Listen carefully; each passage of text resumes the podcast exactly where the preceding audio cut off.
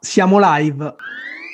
Benvenuti! State ascoltando Juicy Tap.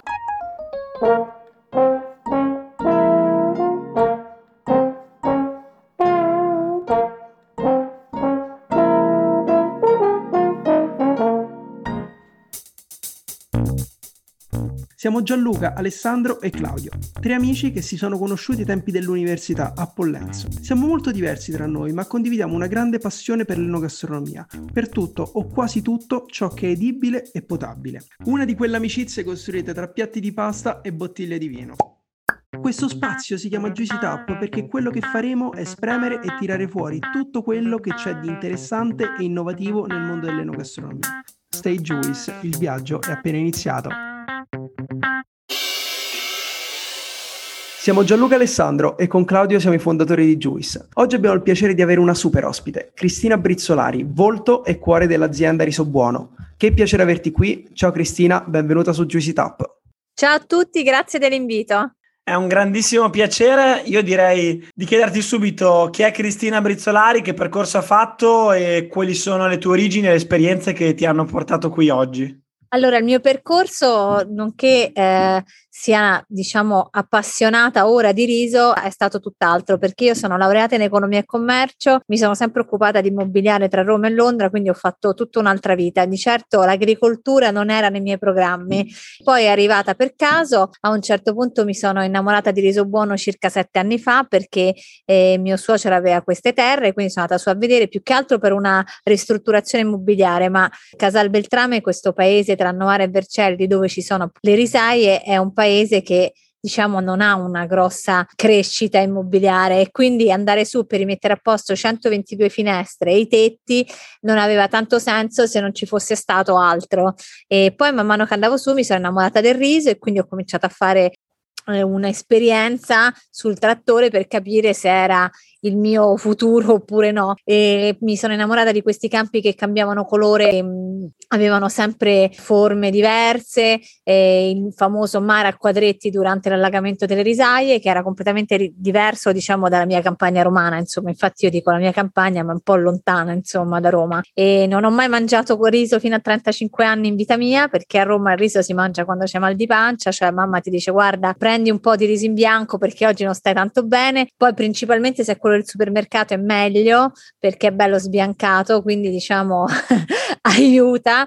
E, e, non ho mai capito niente di riso, mangio la carbonara e quindi insomma mi sono settata, ho settato i primi anni della mia vita sulla carbonara e sull'insalata in busta, quindi tutto quello che era agricoltura per me non era eh, diciamo concepibile, non era, non era stato contemplato. E se mi sentissero adesso i miei amici di Slow Food mi ucciderebbero, ma io lo so che loro mi vogliono molto bene proprio per questo cambiamento radicale che ho avuto nella mia vita.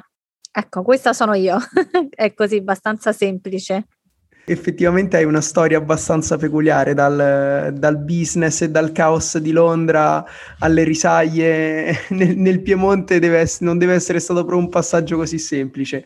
Io tra l'altro sono romano come te appunto e a differenza tua invece sono un romano tipico perché il risotto invece è uno dei miei piatti, dei, dei miei piatti preferiti. E proprio parlando di riso ci hai raccontato che sei entrata all'interno dell'azienda circa sette anni fa. Ci puoi raccontare un po' meglio come è strutturata Riso Buono, magari la società agricola che c'era prima di Riso Buono e come si è evoluta negli anni, anche magari prima che arrivassi tu.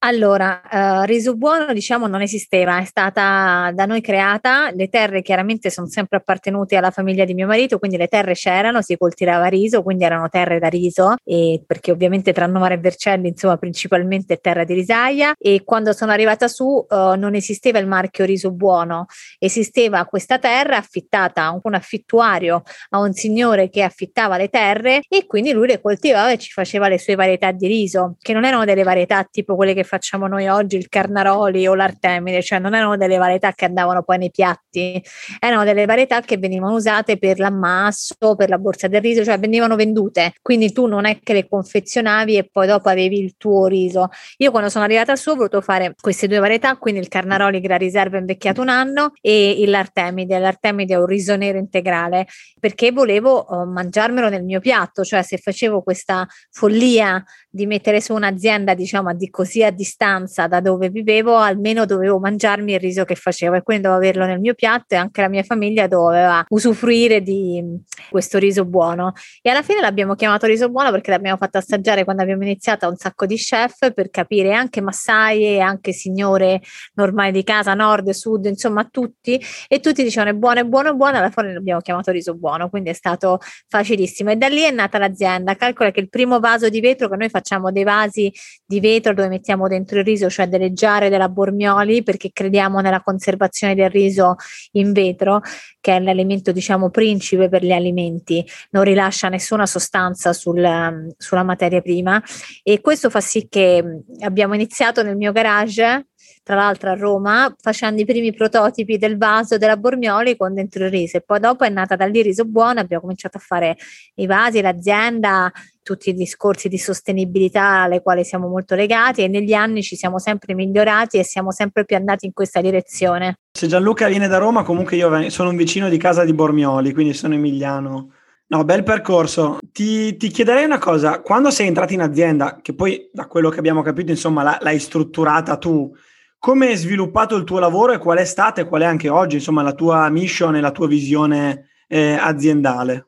Guarda, io dico sempre che viene tutto nel frattempo, no? Cioè eh, tu fai un prodotto, vedi come posizionarlo, cioè lo fai assaggiare prima di tutti, quindi da quello poi nasce il posizionamento, quindi decidi ok, è un riso normale, medio, molto buono, buono. E, e da lì poi ho deciso dove venderlo, come fare il mio packaging, quindi è stato tutto uno studio. Devo dire che in questi sette anni ho imparato tantissimo perché non era la mia materia, quindi da come si fanno le scatole per imballare e mandarle ai suoi corrieri affinché il vaso di vetro non si rompa, al sottovuoto, a tutte le normative che seguono, per esempio noi esportiamo tanto no? sull'esportazione all'estero, America, FDA e questo ha fatto sì che abbiamo strutturato l'azienda passo dopo passo, cioè non c'era una vision, sì la vision che cos'era? Di vendere riso buono, ma neanche di finire il mio prodotto perché tanto il prodotto è quello e io ne faccio diciamo tailor made, no? ne faccio quanto ne voglio a seconda della richiesta che ho degli chef o, o, o del mercato e poi quello il mio totale abbiamo 200 ettari, sarà quello dei 200 ettari poi quando è finito è finito, aspetti l'anno dopo. Quindi diciamo che è una produzione limitata, è una produzione di nicchia artigianale, fare il riso buono, questa è stata la nostra missione, punto. Una volta fatta la materia prima, dopo ci siamo dedicati sì, a esportarlo, a raccontarlo, a farlo conoscere, perché l'azienda non esisteva, quindi comunque la gente non è che diceva oggi cosa compro riso buono, cioè se non gli spiegavi che esiste riso buono, le differenze sono queste con gli altri risi sul mercato, eh, era importante far conoscere proprio la materia prima e come abbiamo fatto il prodotto. Intervengo al, al, volo su questo punto perché sono curioso. Tu hai parlato di comunicazione, però diciamo nel riso non è un qualcosa di così scontato perché magari quando si parla di vino, di, eh, di grandi formaggi siamo più abituati a sentirci raccontare. Quando invece si tratta di riso, che cos'è che secondo te eh, il consumatore ha bisogno di, di sentirsi dire? Se è la storia, il territorio, la qualità? Cioè, come nel racconto poi si differenzia un riso dall'altro? Allora, diciamo che quando sono arrivata su sette anni fa, il riso non era così valorizzato come oggi, cioè in sette anni è tanto cambiato il mondo del riso. Quando io sono arrivata, l'unico riso di nicchia di riferimento che era sul mercato, quindi artigianale, era Acquerello. Era il riso che era più conosciuto, era l'unico che non era industriale e che aveva una comunicazione abbastanza forte, insomma. Quindi diciamo che i primi erano loro. In questi sette anni sono aumentati, quindi questo è bene perché più siamo a parlare di riso, più si parla di riso, più il consumatore finale viene informato. Io sono molto contenta se nascono aziende che parlano di riso, perché così tu sai le differenze. Cioè, se io ti dico che nell'etichetta ci deve essere scritto riso Carnaroli classico e te lo dicono altre dieci aziende, ora vi spiego perché, allora tu ci credi, no? Se te lo dico solo io, dici no, ma questa lo dice perché vuole vendere il suo prodotto e c'ha scritto Carnaroli classico.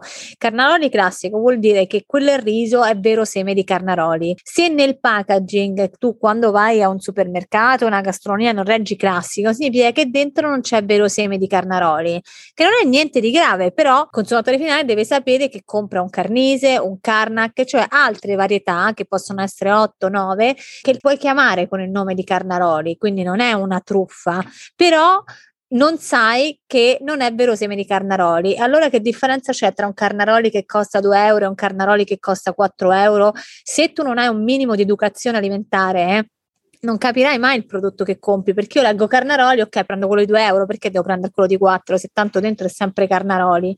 No, perché se c'è scritto Carnaroli classico, uno dei due è quello che veramente ha dentro il seme di Carnaroli. Perché? Perché la pianta del Carnaroli è una pianta molto alta che si alletta, nessuno la vuole fare e poi ha poca produttività, ha un arista o chiamato baffo, cioè la parte esterna panno- del chicco che esce dalla pannocchia che è molto difficile anche da lavorare in lavorazione. Quindi queste cose vanno raccontate raccontate, più siamo a raccontarle meglio è, quindi l'educazione secondo me è fondamentale. Posso chiederti andando ancora più nello specifico, visto che il tema è molto interessante, se dovessi dare qualche consiglio uh, per gli acquisti a chi ci ascolta, come possono i consumatori riconoscere o acquistare un riso di qualità? O puoi anche farci magari una panoramica delle principali varietà di riso italiane che secondo me sono tematiche molto affascinanti e abbastanza sconosciute? Allora, è divertente perché se tu chiedi a qualsiasi persona quante varietà di riso conosci, quante varietà di riso esistono oggi in Italia? 3, 4, 5. Esistono mille varietà di riso in Italia oggi, catalogate alla, all'ente Risi, quindi è questo ente eh, che tutela il riso italiano e, e, nessuno sa niente, cioè noi conosciamo un paio di varietà, no? Io per esempio se mi chiede l'arborio, il carnaroli, pierone nano, poi quasi mi fermo, il Venere, cioè queste sono le varietà più conosciute, invece c'è il baldo, il Roma, l'artiglio, cioè ci sono tantissime varietà di riso che sono sconosciute. Io quello che dico quando fa, ogni varietà va bene no? per un piatto, no? se devo fare un risotto principalmente scelgo un carnaroli oppure un bialone nano oppure un arborio. Anche l'arborio però oggi è abbastanza complicata la tematica dell'arborio perché ci sta pochissimo arborio ancora coltivato, vero arborio, molto è volano, cioè volano è questa varietà che sempre puoi chiamare, come ho detto prima, con il nome di arborio, ma dentro c'è un riso similare. Solo se c'è scritto classico, anche qui sarà vero seme di arborio. E quindi io dico al consumatore finale di documentarsi, io non amo i risi molto sbiancati, ma questa è una nostra politica perché il riso sbiancato chiaramente noi facciamo una, cioè noi facciamo una pilatura a pietra lenta, artigianale, quindi lascia l'amido giusto, eh, il riso non viene sbiancato tanto, quindi non è bianco, che sempre non vuol dire buono, è fondamentale, scel- cioè deve essere un po' color crema, deve essere un po' sporchetto il riso perché sennò perde tutti i suoi valori nutrizionali, tutte le sue proprietà organolettiche e soprattutto scuoce in cottura perché se tu gli togli tutta la parte esterna il riso sarà scoperto, quindi l'acqua penetra prima e il tuo riso farà un vermicello come dico io. Questo amido che rilascia non va proprio bene per i risotti perché sì mi fa una cremina ma è una cremina collosa quindi queste sono le differenze principali, non tanto bianco, sicuramente la denominazione del packaging, l'origine fondamentale origine italiana, perché noi siamo italiani dobbiamo comprare prodotti italiani e principalmente, soprattutto il riso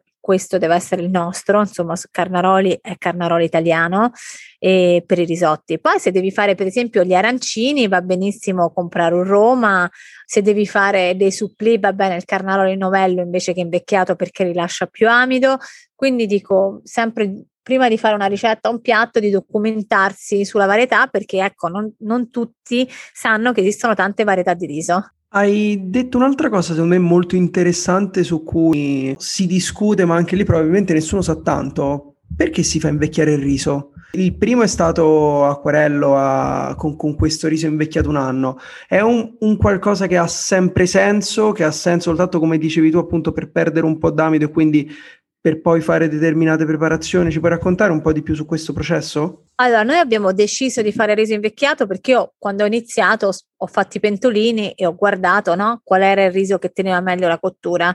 Effettivamente è chimica, non è marketing. Il riso invecchiato un anno fissa gli amidi dentro al chicco, è la verità, e fissando gli amidi dentro al chicco il chicco si chiude, quindi rilascia poi l'amido in modo naturale in cottura e omogenizzi tutti i tuoi chicchi di riso. Perché che cosa succede? Quando il riso è in campo, ovviamente c'è una parte che matura prima della mia pannocchia di riso, no? una parte che è più esposta al sole, una parte che è più alta, una parte quindi ci vogliono almeno sei mesi per stabilizzare i tuoi chicchi affinché siano tutti uguali, no? E quindi quando tu li cuoci hai una cottura omogenea.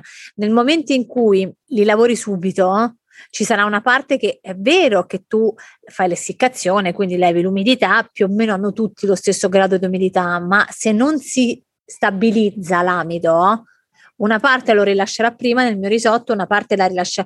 Quindi fino a un anno di cottura sono pienamente d'accordo che il riso vada invecchiato. Questo è un processo antico, si chiama aging, è sempre esistito. Loro chiaramente sono stati bravi perché l'hanno riscoperto, no? E quindi aiuta in cottura. Io più di un anno non lo faccio perché per me più di un anno significa che cambia un po' l'aspetto del riso, no? Cambia un po' l'odore, un po' più forte diventa più vecchio, non solo più invecchiato, quindi anche si un pochino si spezza di più perché è chiaro che si disidrata, no? Più lo tieni nel silos e più il riso viene, cioè non è che lo riidrati, come tutte le cose vecchie, no? Un anno è il giusto uh, per avere un riso che va bene per tutti i piatti. Molto molto molto interessante. E abbiamo parlato del prodotto finito, ritorniamo un po' indietro al campo. E prima quando ci raccontavi un po' l'azienda hai parlato di un argomento che ti sta molto a cuore, che è quello della sostenibilità. Ci potresti un po' parlare intanto di quella che è la vostra filosofia aziendale, quindi come l'azienda interpreta queste tematiche, la vostra filosofia produttiva in generale, ma poi magari anche nello specifico sostenibilità e riso, cioè per la carne magari si sanno quelle che sono le cose che bisogna guardare per definire una carne più o meno sostenibile, invece per riso a che cosa che bisognerebbe fare attenzione? Allora, noi ci siamo arrivati in questi sette anni a quasi la piena sostenibilità dell'azienda, perché quando inizi non sai mai, no? Dici, ok, che concimi metto, che diserbo metto, esistono i concimi naturali. Allora, ho studiato biodinamica, certo non mi metto a fare i corni perché cioè mi piacerebbe anche, però avendo 200 ettari è tanto e soprattutto io per esempio non, noi non facciamo riso biologico, però è residuo zero, questo rientra nel fattore sostenibilità perché oggi se ne parla tanto di sostenibilità, è una fa- parola molto abusata, no? Cioè come dici, ah la mia azienda è sostenibile, ok, è veramente sostenibile o è sostenibile perché fa figo dire che sei sostenibile? Allora, noi quello che cerchiamo di fare è di usare sicuramente il letame delle mucche che abbiamo vicino per concimare. Cerchiamo di non usare riservi, di fare una passata sola di riserva inizio stagione in modo che così non lasciamo prodotto sul nostro riso. Questo aiuta, aiuta nel packaging, aiuta nel consumatore finale a capire che il prodotto è sano oltre che essere buono. E poi niente, poi ci stanno ovviamente tante idee sulla sostenibilità che vanno seguite. Certo se ne parla poco perché la, l'acqua è la principale fonte no? di, eh, di vita del nostro riso e l'acqua non è che tu la controlli quindi cioè, passa nel tuo campo, se il vicino ha messo qualcosa è di passaggio, ok, non si ferma, quindi fortunatamente tu non hai un riso che viene contaminato, è difficilissimo, il riso ha una parte esterna, la parte esterna viene tolta, l'acqua scorre, non si ferma, quindi in quel momento ti vengono a fare per esempio un controllo sul biologico, tu non ce l'hai più. Come spieghi al consumatore finale che a un anno avevi il riso biologico e l'anno dopo non ce l'avevi più?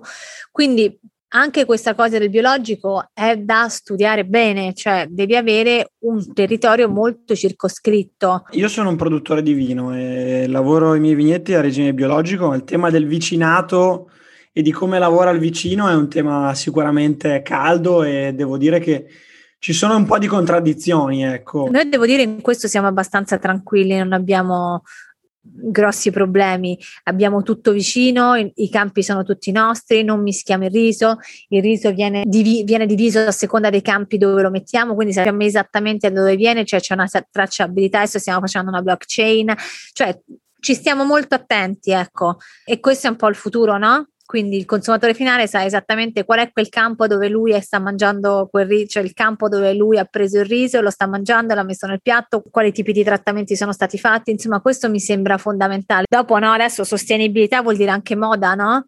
Invece sostenibilità dobbiamo fare tutti i giorni, cioè io sto pensando di studiare una carta di riso, eh, devi andare sempre avanti, no? In questo il lockdown ci ha un po' aiutato perché ci ha dato più tempo, quindi potevamo fare più ricerca, no? E adesso noi per esempio abbiamo tutta l'azienda 4.0, non usiamo carta, non usiamo documenti di carta, siamo tutti collegati via computer, eh, questo già aiuta.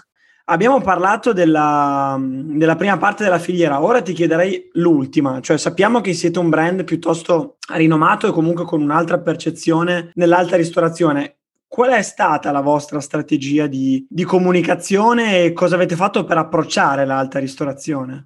Il door to door è stato abbastanza divertente perché all'inizio io raccontavo, cioè io ho raccontato il riso a tutti gli chef, quindi non avevo agenti, non avevo distributori, ero io che davo il mio sacchettino di riso a, allo chef Heinz piuttosto che a Nicolo Mito, piuttosto a dire ok, ma chef lo può provare, come, può dire com'è, eccetera, e da lì poi sono nate tante collaborazioni. E in America idem sono stata 15 giorni, 55 ristoranti, tutti door to door, Los Angeles e San Francisco, perché devi raccontare una storia, no? Devi raccontare la tua storia, devi raccontare come viene fatto il tuo prodotto e se è un prodotto particolare, diciamo, di nicchia, darlo in mano ad altri, soprattutto quando il brand non è conosciuto e non sanno neanche di cosa stai parlando mh, è difficile, è complicato. Quindi, sai, poi tu devi essere più preparata dello chef, no? Perché quando viene lo chef che ti fa una domanda tra te e un tuo competitor, devi essere oggettiva il più possibile e spiegare le differenze in modo sano e con una concorrenza leale, quello che io ho sempre fatto. Di solito non vado mai da chef che usano altri risi a raccontare la mia storia sono quando loro vengono da me oppure io quando faccio conoscere il prodotto perché so che magari stanno cambiando o si sono stufati del riso precedente, allora da lì eh, racconti no, la tua storia. Però è stato tutto porta a porta, uno dopo l'altro, infatti noi abbiamo circa 600 clienti in Italia che conosciamo tutti direttamente non c'è, credo, un solo cliente che non ci conosca o a me o a Monica o a Cristiana, cioè le ragazze che lavorano con me. Infatti noi non siamo in GDO, non siamo in grande distribuzione. Ma oggi, dopo questo lavoro da, da, da marciapiede, definiamolo esatto. così, che ti sei fatta... Avete una, un team di agenti, di distributori all'estero? Siete sì, in... Oggi abbiamo dei distributori all'estero sicuramente, perché quando io sono andata lì poi mi sono scelta il distributore che meglio capiva il mio prodotto, quindi in ogni, cioè a New York abbiamo un paio di distributori, a San Francisco abbiamo un distributore, a Los Angeles abbiamo a Dubai abbiamo un distributore, in Asia abbiamo un altro distributore, in Australia abbiamo un altro distributore, cioè piano piano ho creato la mia rete di distributori e quello all'estero è fondamentale perché ovviamente tu non è che hai il prodotto e puoi mandare 20 kg a Los Angeles domani domani mattina, è un po' complicato. Invece per quanto riguarda l'Italia, ci hanno chiamato vari agenti, abbiamo pochi, forse 10 agenti in tutta Italia, quindi niente, ognuno fa la sua regione, ma perché lui ci ha contattato, si è appassionato al prodotto e ha detto io voglio essere ambasciatore, non sono proprio agenti no? di riso buono, voglio raccontare riso buono mentre vendo la pasta, perché sai questi agenti magari hanno due o tre prodotti insieme, quattro prodotti e servono la gastronomia con i loro prodotti. E quindi loro ci hanno contattato e... E da lì poi ci siamo abbastanza trovati, ma non abbiamo, cioè, per dire per la, la, Liguria abbiamo un agente in Liguria e la Liguria è grande se ci pensi, quindi che mi fa tre botteghe, quattro botteghe, cioè alla fine i ristoranti principalmente vengono diretti perché di solito il ristoratore chiama il ristoratore e dice oh oggi ho provato riso buono, mm, mi è piaciuto, ma perché non, non, lo chiami e non lo provi? Quindi è stato un passaparola, no? La gente alla fine sul ristorante eh, l'ordine è abbastanza diretto, no? Serve di meno. Sulla bottega, le botteghe serve di più invece la gente che va lì dice ah vedo che sullo scaffale è finito la pasta, il riso, l'olio, te lo riordino e quindi questo è un po' il lavoro della gente. Cristina, ci hai detto che il passato è stato molto porta a porta, diciamo, in questa, in questa comunicazione, ma prima ci hai anche fatto sognare nel futuro, dicendo addirittura che state lavorando a dei progetti con la blockchain. Ci puoi raccontare un po' di quelli che che saranno gli obiettivi futuri, i progetti futuri dell'azienda, se c'è eh, qualcosa che avete già in testa, se invece state bene con i vostri 200 ettari e volete soltanto continuare a fare ancora meglio quello che fate. La seconda che hai detto, cioè noi siamo felici così. Io in realtà ho una vita piuttosto movimentata, quindi sono contenta di fare i miei 200 ettari. Non voglio aumentare, non voglio comprare ettari dai vicini, non voglio affittare ettari dai vicini, non voglio mischiare riso per aumentare le quantità. Quindi ripeto, una volta che è finito, è finito, aspetti l'anno prossimo. I clienti che sono dentro sono dentro, quelli che sono fuori aspetteranno che si libera un posto, insomma, questa è un po' la filosofia dell'azienda. Tanto il riso che c'è è quello, quindi quello è, eh, se vuoi riso buono devi o aspettare oppure puoi, adesso ancora puoi entrare, adesso ancora abbiamo, cioè non è finita la produzione, non ho finito il mio budget clienti, però eh, non, non, comprerò mai riso da altri per dire questo è riso buono, cioè riso buono è fatto da riso buono, la blockchain certifica che quel riso è fatto in quel campo, punto, e che ogni anno noi facciamo riso sempre allo stesso modo, perché il problema molto grande degli chef eh, è non avere stabilità nel prodotto, no?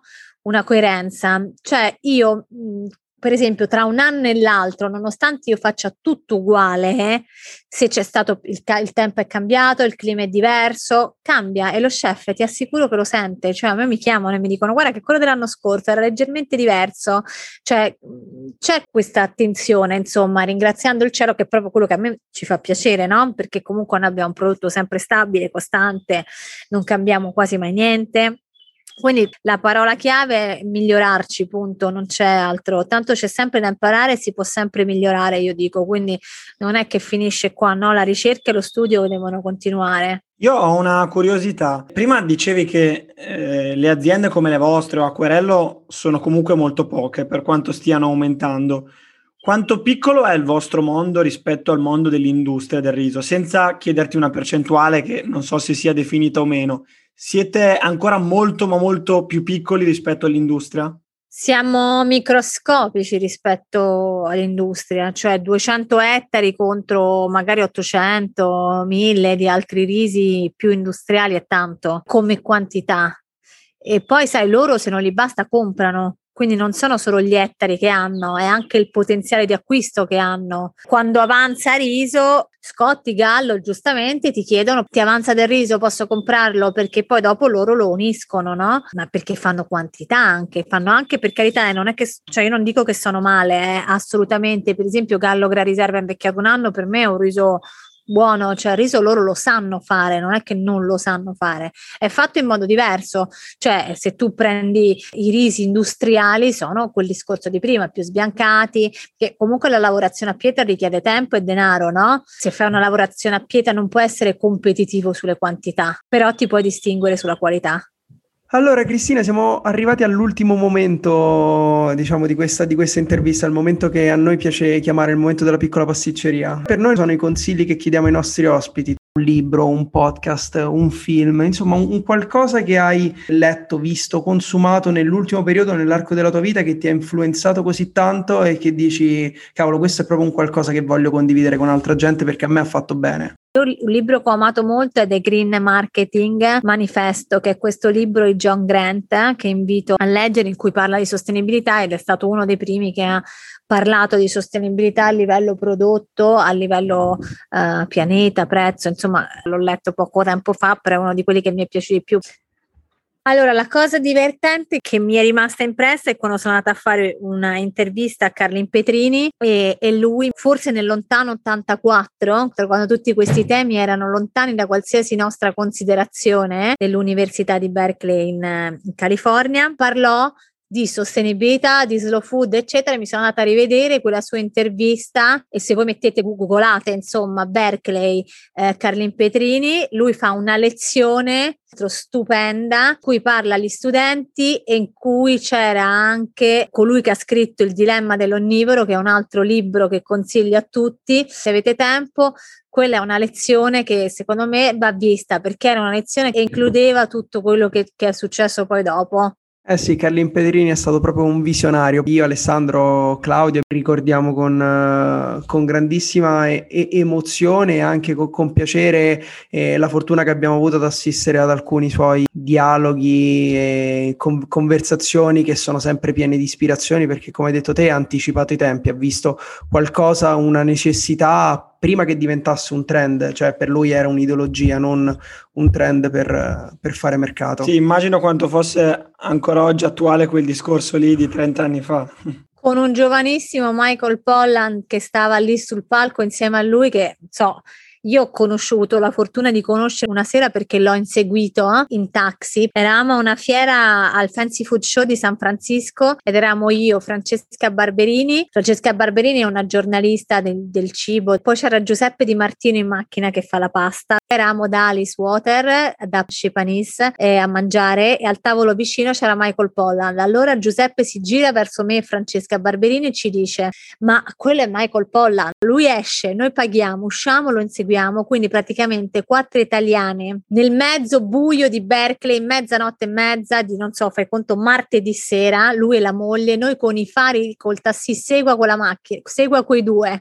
Quindi seguiamo quei due, abbassiamo quel finestrino del taxi con lui terrorizzato contro un muro di Berkeley dicendo Are you Michael Polland? Lui si gira e dice Yes, I am. Allora tutti scendiamo dalla macchina e quindi siamo, l'abbiamo praticamente intervistato, raccontato per mezz'ora in mezzo alla strada. Quindi è stata anche un'esperienza piuttosto divertente. Quindi per quello che dici, quali sono i consigli? Usate, fate tutto quello che vi viene in mente, seguite le vostre passioni perché tanto è sempre pagante e poi non c'è niente di male a fare quello che uno ama. Quindi anche se è un po' fuori dalle righe, fuori dagli schemi ma che vi importa? Tanto la vita è una sola, quindi dovete provarci. Aggiungerei anche seguite le vostre passioni anche se vi portano a lasciare Londra per finire nel mezzo delle risaglie in Piemonte. Esatto. Cristina, è stato un piacere incredibile averti qui, ci siamo fatti veramente ispirare e abbiamo, ci siamo fatti trasportare dalla, dalla tua storia. È stato veramente bellissimo, una super chiacchierata, ti ringraziamo tantissimo. Grazie a voi, un saluto a tutti e qualsiasi consiglio scrivetemi, io su Instagram Riso Buono guardo sempre quello che mi scrivono, do pareri, consigli, informazioni perché di solito ce l'ho sempre a portata di mano, mi diverto molto avere un contatto sempre diretto con i nostri clienti, amatori, ambasciatori di Riso Buono, insomma quelli che gli piace il riso fatto bene. Grazie mille, ciao Cristina. Ciao, grazie a voi. Hai ascoltato Juicy Tap. Per altri contenuti di Juice ci trovi su Instagram e sul nostro sito thisisjuice.net.